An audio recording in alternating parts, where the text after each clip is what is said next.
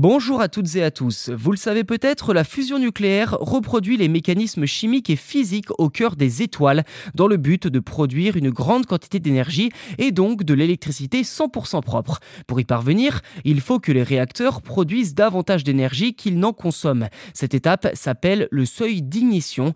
Début 2022, des scientifiques s'en étaient approchés sans l'atteindre ou le dépasser.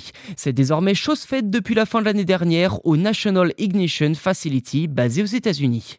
Durant l'expérience, datée du 5 décembre 2022, 192 rayons laser ont émis une énergie de 2 mégajoules vers leur cible, dont il a résulté une énergie de 3,15 mégajoules. Cela signifie que le seuil d'ignition est franchi, le réacteur a produit plus d'énergie à partir de la fusion nucléaire que l'énergie laser utilisée pour l'alimenter. Ce seuil d'ignition est donc un seuil de rentabilité énergétique en quelque sorte. En l'occurrence, la rentabilité est de 150% et la chaleur atteint 3 millions de degrés Celsius.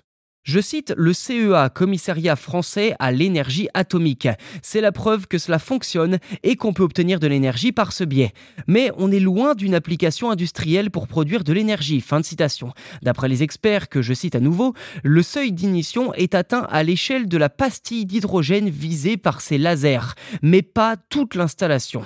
Et cette distinction est déterminante car à l'échelle de toute la chaîne de fusion nucléaire, le rendement n'est que de 1% au total. Les lasers demandent bien plus d'énergie totale que celle obtenue à la fin si l'on voulait pouvoir s'en servir. Par ailleurs, il faudrait produire cette fusion 10 fois par seconde environ pour imaginer produire de l'électricité. Fin de citation.